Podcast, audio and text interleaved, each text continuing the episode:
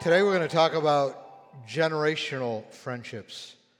These would be friendships with people who are one or more generations age wise uh, distant from you. You may have noticed all the, all the wide generational representation on our, in our worship choir and our worship teams today. Brad and Rebecca are guest worship leaders last weekend after spending about four days with us in the women's conference and Sunday morning and last Monday night with our worship community. They said, It's been years since we've been in a church that's so broadly multi generational in the worship community. And uh, we, we don't think every church needs to be that way, but, but, but we just love being that way ourselves. We grateful for a lot of, someone said, you don't say old people, you say older people. A lot of older people and a lot of younger people. And generational friendships are very much the kinds of friendships we also encounter in God's Word. Now, um, I, my, my grandfather on my mom's side, he was a part of my life when I was when I was young. He was a career farmer on the Canadian prairies. When he retired, he moved to Winnipeg, and that's where I was born. And I was living in Winnipeg at the time, so I'm a little kid in elementary school. And in his retirement years, he uh, still interested in agriculture he, uh, he becomes a part of a team with some professors at the University of Manitoba who were studying bugs. They were studying insects. He'd take me with him uh, to the University of Manitoba. I mean, I'm all of seven years old. And he'd show me bugs. This was awesome. And he was especially interested in aphids. Here's a picture of an aphid. And uh, if you're a farmer, you know about aphids under the leaves. And and he actually discovered an aphid that had never been discovered before. So the scientific community named it after my grandfather. That was my grandpa. So I have a grand, well, I'm a little boy, and I have a grandpa who loves bugs. I mean, how cool is that? But as some of you know, recently, I, for the first time, became a grandfather myself. Here's the little guy, Paxton James. He lives in Dallas, so we don't get to spend a lot of time with him, unfortunately, but, but he's kind of a heart stealer. Unfortunately for him, unfortunately for him, I don't like bugs anymore. So I'm not sure what our bonding experiences are going to be as he grows up. Maybe he'll like physics books or something. God help us. Here's a snapshot into, I'm going to take a risk today, not talk about one great friendship in the Bible, but two, two generational friendships. The first one is between Paul and Timothy in the New Testament. Here's a snapshot of that friendship Philippians 2, verse 19. I hope in the Lord Jesus to send Timothy to you soon. Now, at this point, Timothy would have been in his mid 20s. I hope to send Timothy to you soon, that I also may be cheered when I receive news about you. And then get this I have, Paul says, no one else like him who will show genuine concern for your welfare. For everyone else looks out for their own interests and not those of Jesus Christ. But you know, Timothy, that he has proved himself because as a son with his father, he has served with me in the work of the gospel. So when you're 25, that'd be quite a thing for someone like the Apostle Paul to say of you. I don't trust anybody like I trust Timothy. Because everyone else has a bottom line of self interest and they'll sell you out, but I trust Timothy won't sell you out for self interest. Our other friendship is between two ladies. It's in the Old Testament, it's between Naomi and Ruth, her daughter in law. Now, somehow, sometimes this mother in law daughter in law relationship gets a little tense because some mamas don't think anybody's good enough for her boy. But here's this amazing friendship. And uh, just a glimpse, verse 15 of Ruth chapter 1, way back in the Old Testament. Look, said Naomi, and she's speaking to Ruth. Your sister in law is going back to her people and her gods. You go back with her. But Ruth replied, Don't urge me to leave you or to turn back from you. For where you go, I will go. Where you stay, I will stay. Your people will become my people, and your God my God. Where you die, I will die, and there I will be buried. May the Lord deal with me, be it ever so severely, if even death separates you and me. That's generational loyalty at its best, right there. And the question before us this morning as we look at both of these older younger relationships is what is it that, that made these generational friendships work? What, what is it that made Paul and Timothy's friendship work? What is it that made Ruth and Naomi's friendship work? And I asked my wife that, that question. I was just curious what she might say. I said, I'm working on, earlier this week, I said, I'm working on this message, and what would you say makes generational friendships work? And uh, she got it absolutely right first time. This was absolutely no surprise to me because she's really smart, but she got it absolutely right. And she said these words, this the first point. The, the first thing that makes things work is that they spent time together around, around com, a common purpose. Around a common purpose. First of all, friendship just flats out takes time. I'm, I'm sorry, there's no shortcuts here. It's taking time, but it's not just sitting in a coffee shop together or playing a video game together and wondering what on earth to talk about. But especially these generational friendships, they're usually centered in a purpose of some kind. Now, for Timothy, that purpose was, was partnership. For Timothy, this was partnership. The Apostle Paul, in the early part of Acts chapter 16, on his second missionary journey, he runs across Timothy in Lystra and he recruits him to be a part of his ministry team. And immediately, this is what Luke writes, Acts 16, verses 4 to 5.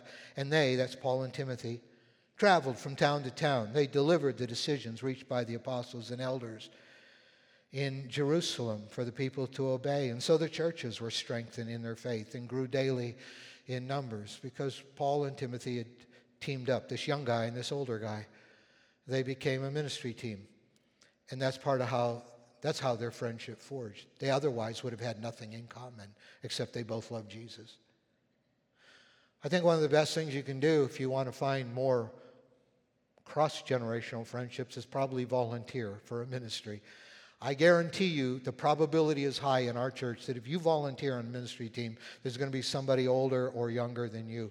This is, this is it. I'm sometimes touched to watch to watch our youth wor- workers playing with our playing basketball with our kids, and you see older guys huffing away, and you see younger guys, you, you know, just uh, showing off. But but they're volunteering and ministering in our youth program. And normally they would sit on opposite ends in two different services and never run across each other, but volunteer for something.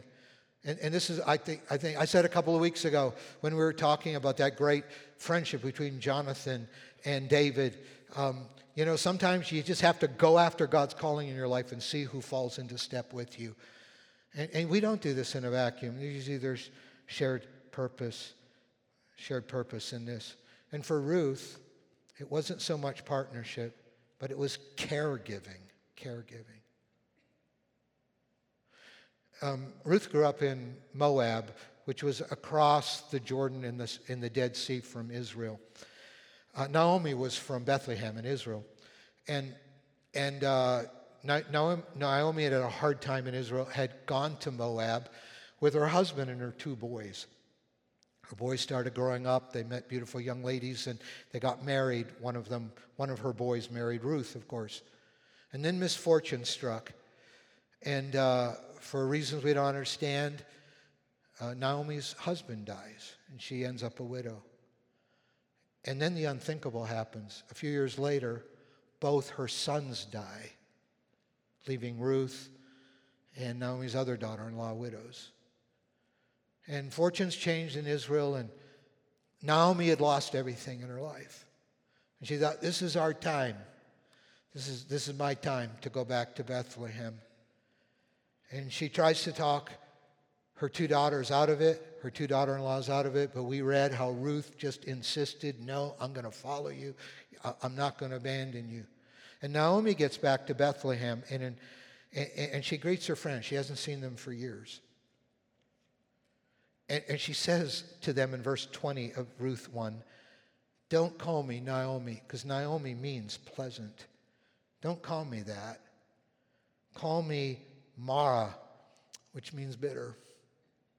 Call me Mara because the Almighty has made my life very bitter. I went away full. I had a husband, I had two boys. I went away full, but the Lord's brought me back empty. So why call me Naomi? The Lord has afflicted me, and the Almighty has brought misfortune upon me. She's now an older widow. She has nothing to look forward to, and she's not sure how she's going to survive. And what a way to greet your friends after not seeing them for years. I left full and I came back empty. Sometimes when we're young, uh, you know, that's the time to really build our identity and build our confidence. And I can tell you from experience already, as you get older, you start losing your sense of identity and you start losing your confidence because the world's changing really fast. It's very easy. I find it, if I don't fight it constantly, I find it easy to feel irrelevant, to feel like nobody, you know, there's nothing that I have to offer anymore. Everything's going to the young and, and all of this. And let alone, you know, I probably have less years to live ahead of me than I have now behind me. And, and, and, and, and, and, and Naomi just kind of embodies the worst of all of this. And, and, and so she's just sort of saying to her friend, just dumping on him and saying, Don't even call me pleasant. Don't call me by my real name anymore. Just call me bitter because I think I've lost everything. And uh, Ruth, I'm sure, was standing just over here listening to this grand entrance speech back into her hometown by her mother in law and thinking, that's why I'm here. I'm going to be her caregiver. She's lost everything, but she's not going to be alone. Now, I have people say to me in our church family, Pastor, I'm very sorry. I feel guilty that I don't get to volunteer much anymore in the church. I hope you don't mind. And I hope God doesn't mind. But one of my aging parents, I had to bring them into my home.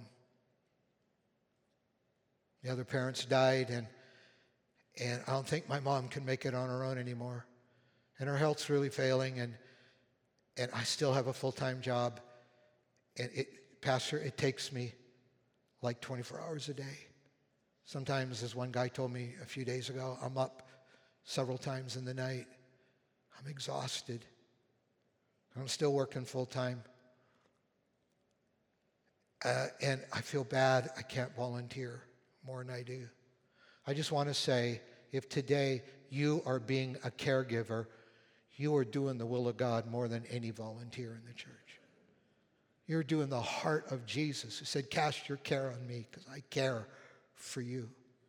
Some of you are grandparents. You raised your kids in your 20s and 30s, and some of your kids have messed up, and now their kids need parenting and you've taken your grandkids in, and you're doing what you did in your 20s and 30s with a lot less energy now in your 60s and 70s. I admire you. You're heroes. Some of you are foster uh, parenting right now.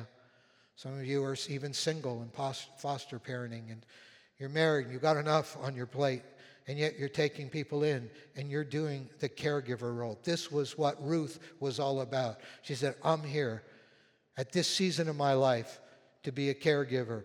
And that's why she said there, we read it, verse, verse 17 of chapter 1 where you die, I will die. There I will be buried. May the Lord deal with me ever so severely if even death, death separates you and me. I'm not going to lose you now at a difficult time in your life. This is the heart of God. These people who are doing caregiving in our church are spiritual heroes. Can I hear an amen?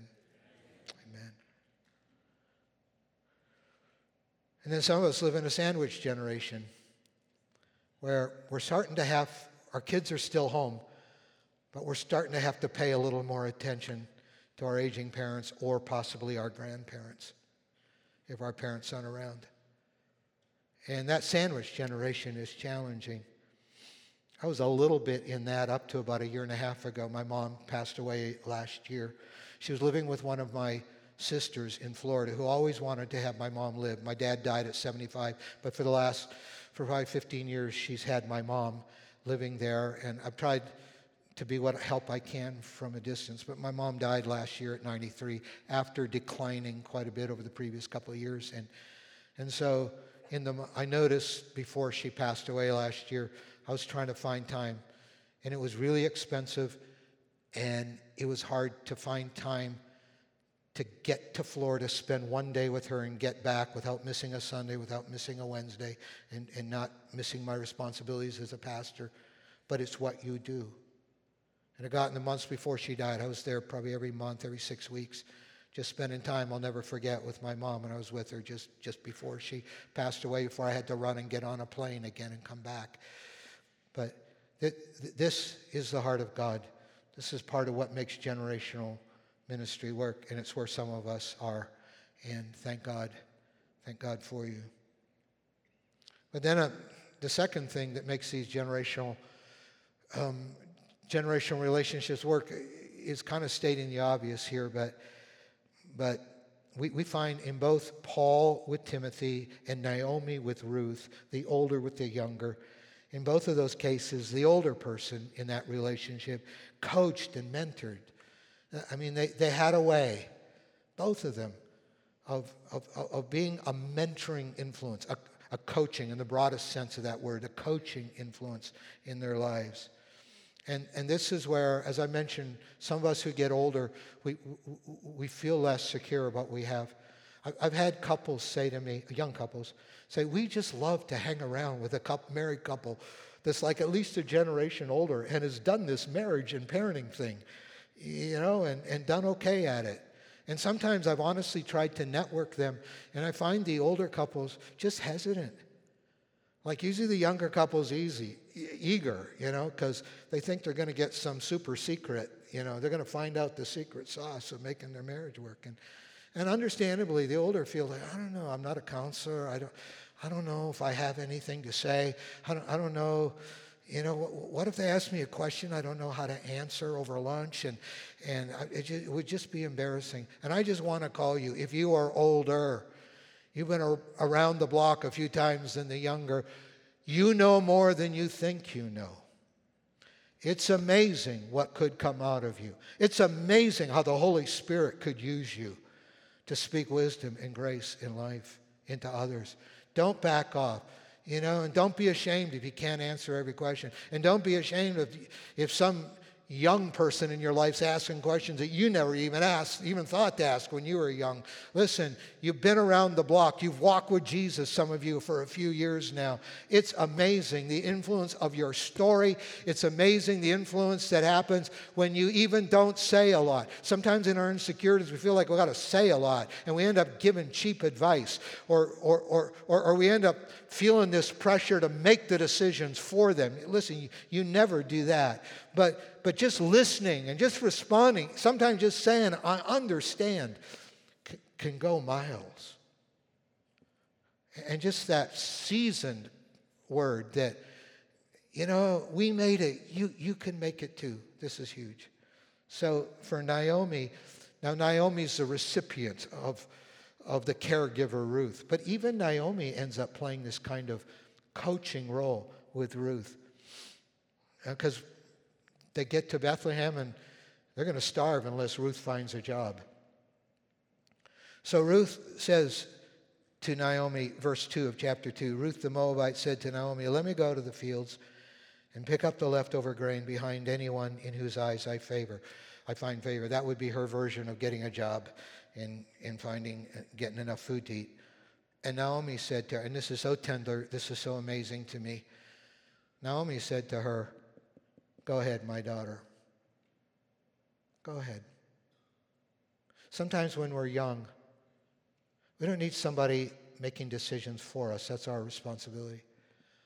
But, but we just need somebody who's going to help us take the right step. Even if the step's fairly obvious, we still need the courage to take it. Ruth was going to go out in a field with a bunch of guys working. She could have easily been sexually abused, exploited, raped. I mean, she was stepping into a dangerous situation. But she just needed the courage of somebody older than her just saying, um, yeah, that seems good. Why don't you just do it? I was talking to um, the Colballs yesterday. We had a farewell for them. And Dwight Colball, who later became a longtime professor at Evangel, he was telling me at one year old, he, he, he, start, he started Central Assembly when he was one year old. That's pretty good. 1946. And he said, but when I grew up and got married, uh, actually got let go of a job you know, in a church. It was very hurtful. And he said, it was a very dark time for us. And he said, Pastor Wanamaker, who was one of the legendary pastors and a much older man at that time than Dwight was uh, here at Central, uh, the guy actually hired me just for a few months to help me through that low spot and he, he mentored me in things of the Spirit. Often God would use Dwight in gifts of the Spirit. He said Pastor Wanamaker was the one who mentored me in the Spirit, and, and, and, and it became a turning point that gave them the courage to go off, go on, and he had this, he and Nancy had this amazing careers in education. And, um, you know, sometimes that's what we do. It's just somebody who helps us, who gives us the courage to take the next step who just comes alongside us and says it's okay. And in the next in the next chapter of Ruth, Ruth actually meets the guy she's going to marry. And and um, and they have the equivalent, the ancient equivalent of their first date. And then Ruth comes home, and Naomi, of course, is really curious what happened. Because although Ruth's taking care of Naomi, Naomi has a real heart for Ruth and is watching out for her. And so Naomi says to Ruth, Tell me all about it. How did it go? I need details here. So she tells him all the details. And then Ruth says to her in verse 18 of chapter 3 No, then Naomi said to Ruth, because Ruth goes, So now what I do? And she says, just wait, my daughter, until you find out what happens. For the man will not rest until the matter is settled today. Now, we who are older, we're praying for a generation of younger adults who are smart but not cynical, and they're creative but not rebellious, and they're zealous but not reckless. And sometimes in our youthfulness, man, we just want to charge out there. I remember having a conversation with my dad. I mean, I was just still in my second year of college, and I was going to just scrap everything and go after some other dream. And I remember it was a three minute conversation, and all my dad says was, You're young enough, you can still do that someday. But it's always good to finish what you started. In, in other words, my dad just kind of bridled my reckless passions and undirected energies back and says, Why don't you just settle down? Just wait a little bit and finish what you've started. And now, 50 years later, I'm still living out of that three minute conversation. And I still remember it vividly. Some of us think we've got to be some kind of superstar mentors and all of this kind of thing. I, listen, it's amazing what one short conversation, the effect it can have on a person's life. Not when you're telling them what to do, but when you're just being that seasoned perspective. And like Naomi says to Ruth, you know, I know it's tempting to try to take this in your own hands right now, but just wait. Just, let's just wait and see what God does. Thank God for people who do that in our lives. Thank God for those not old but older people. Hallelujah. Hallelujah. And then and then you turn the tables. Not only did the older coach the younger. Oh, let's look at Paul here, because Paul does the same thing with Timothy. Timothy, after they traveled together a while, uh, Paul left Timothy in Ephesus. Ephesus was an important church and was starting to have some serious problems. And so, Timothy, what a guy. He gets left in Ephesus while Paul takes off. That's nice, Paul, leaving me with all these church problems. But Paul does write him a letter back after a few months. That's 1 Timothy in our Bible. And um, he finds this wonderful way of just nudging Timothy on. And, um, and for instance, verse 14 of 1 Timothy 4. 1 Timothy 4, I think, is the greatest leadership chapter in the Bible. He says, Do not neglect your gift, which was given you through prophecy when the body of elders laid their hands on you. He's just finished a few verses earlier saying, Now, Timothy, uh, don't let them convince you that you're too young to pastor that church. Don't let them do that to you. But I think one of the greatest things we do is help younger people, when we're older, is help younger people visualize their potential. And here he says, Timothy, you're gifted. God's got his hands on you. Remember when you were ordained? I mean, I mean, the Spirit of God came upon your life. I remember people calling that out on my life when I was a teenager, and I still didn't even believe it. But men and women of God, in short, one minute long comments that they would make that I still carry with me to this day. They call it out. They said, Jim, God's got his hand on you. You know that. God's got a call in your life. I can see this happening through your life. I remember a 30 year old housewife turning around in church, and I'm, I'm just.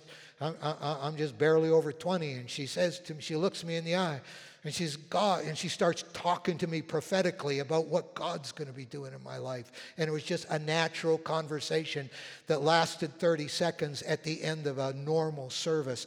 But calling this out in one another. This is awesome. You never underestimate the potential of believing in a younger person. And here, here it all was. Do not neglect your gift, which was given you through prophecy when the body of elders laid their hands on you. And then this marvelous piece of advice that's actually been a life changer in my life. Verse 16 Watch your life and your doctrine closely, persevere in them, because if you do, you will save both yourselves and your hearers. I, I heard a very accomplished leader this past week say, I'll always value anybody in my life who constantly brings me back to paying attention to personal health and personal vitality so that I truly can reach my potential. What a gift that is. Pay close attention to your life. Pay close attention to your doctrine, Timothy. I mean, we just need these encouraging voices in our lives constantly, praying for people that way, encouraging them that way. And then, of course, that table turns. Not only do the old mentor and encourage the younger, but as we close, here, here's the last thing that happens. The younger, in both of these generational friendships, the younger shared responsibility in that relationship and, and, and in the process honored the older. And this is incredibly important.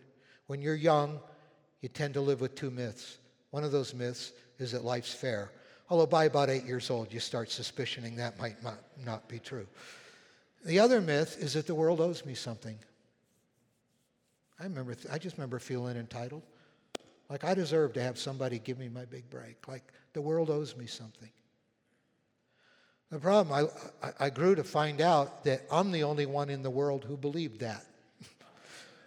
I'm the only one in the world who believes the world owes me something. Nobody else thinks that way. And so instead, you got to take responsibility. You can't live like the victim of what somebody else didn't do for you. And you can't find a mentor and and expect them to give you the secret sauce and do all the work for you. And we see this with Timothy. I don't know. Uh, you know, Timothy was the protege. He was the young guy. He was being trained and mentored by Paul. And, but if Timothy was going to be ready for when the day did come that Paul died and the mantle f- went to Timothy, I mean, he had to do his homework. He had to do his work in that relationship. He had to share responsibility to make that relationship work.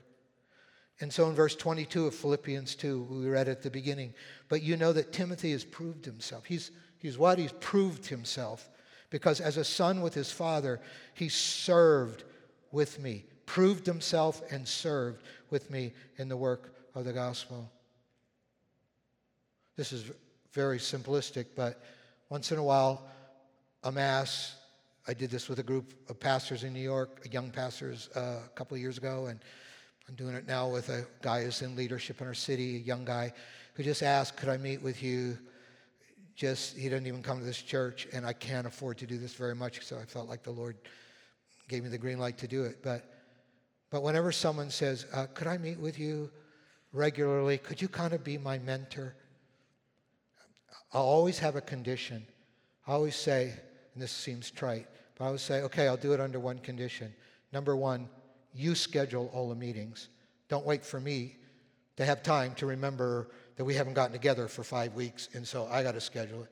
You need to take this initiative to schedule the meetings, and you need to come up with the questions that you want us to talk about. Because I don't want to do your thinking for you. And I want to tell you if you're investing in somebody um, and you're working harder than they're working at that mentoring relationship, then something's wrong. You're investing in a needy person and you're working harder at it than they are, then yeah, you're going to hit a black hole eventually. Here, Timothy wasn't passive.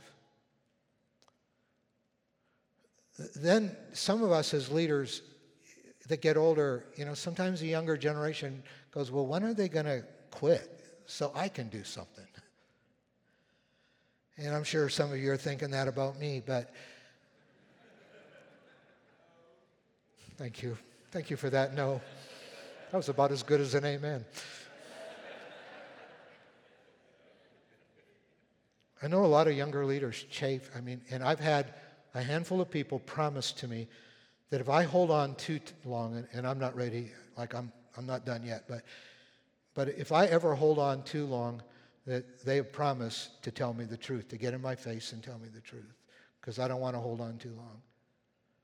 But for as long as I, any leader holds on, there's a younger generation that starts chafing, like they get impatient, like, when's my turn coming? When are those old guys going to get out of the way? But Timothy, he didn't seem to do that. Timothy instead took responsibility to make what is in the relationship work right now.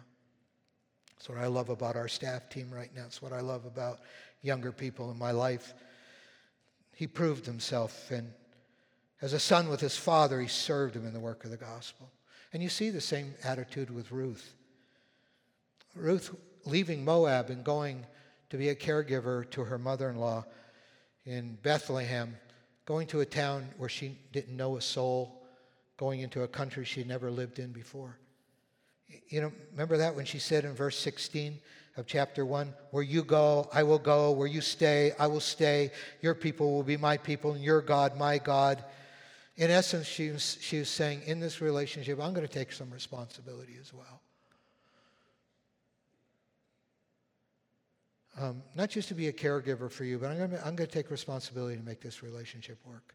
I know there's a lot on the older in a generational relationship, but the younger too. I'm going to take responsibility. So first of all, I'm going to take responsibility for my spiritual life. I'm going to leave the idols of Moab, and your, the, your God, the true and living God, is going to become my God. I'm going to take responsibility that I'm healthy spiritually. She said, I'm going to take responsibility that I make it through all the pain of culture shock. Your people are going to be my people. That's not going to be easy. I'm going to have a lot of culture shock, but I'm going to take responsibility. I'm not going to ask you to babysit me here. I'm going to take responsibility. And and she says, uh, I'm going to I'm going to take responsibility to make sure you're never out of my sight, Naomi, that you'll never have to be on, on your own. And when we're younger, it's sometimes easy to think we're entitled and and, and you're there just to give me my break and, and you're there just to tell me what to do or give me the secret sauce or step aside so I can take over. I mean, that's not how these generational friendships work. The older coach and mentor help us through life transition stages, believe in us. And the younger, we take responsibility to make sure that we're not passive, even though we may be impatient, but we're not passive and we're doing all we can to make this work. Now, we have kind of a way we talk about God, not a kind of a way, a wonderful way, that God's our Father, our Heavenly Father. And He had a Son. And we see all these same dynamics between God the Father and God the Son. God the Father, who loved you and me so much, He sent His Son, His Son who honored His Father by going to the cross to die in our place so that we could have grace and life from Jesus. All of this all of this is even acted out in this spiritually generational relationship, so to speak, between God the Father and God the Son. so that in Jesus, God the Son, we could have a relationship with Him. And this is where it all starts. The fact is, you can have great friendships with younger people. You can be awesome caregivers. You can be mentored by the best in the world. But unless you know your Heavenly Father, um, you're starting out crippled because you need the life of the Lord who can then help us walk through all of these generational relationships. And if you're here today, as I bring this to a close, and you don't know Jesus in your life, I want to invite you to, to make this the day where you find a heavenly Father and you start becoming his child. And you let him become your coach and your mentor. And you, you take responsibility not to deserve this relationship, but you, you take responsibility to start going God's way and making this happen. All of this same stuff happens in our relationships with God. So I'd like to invite you to stand with me.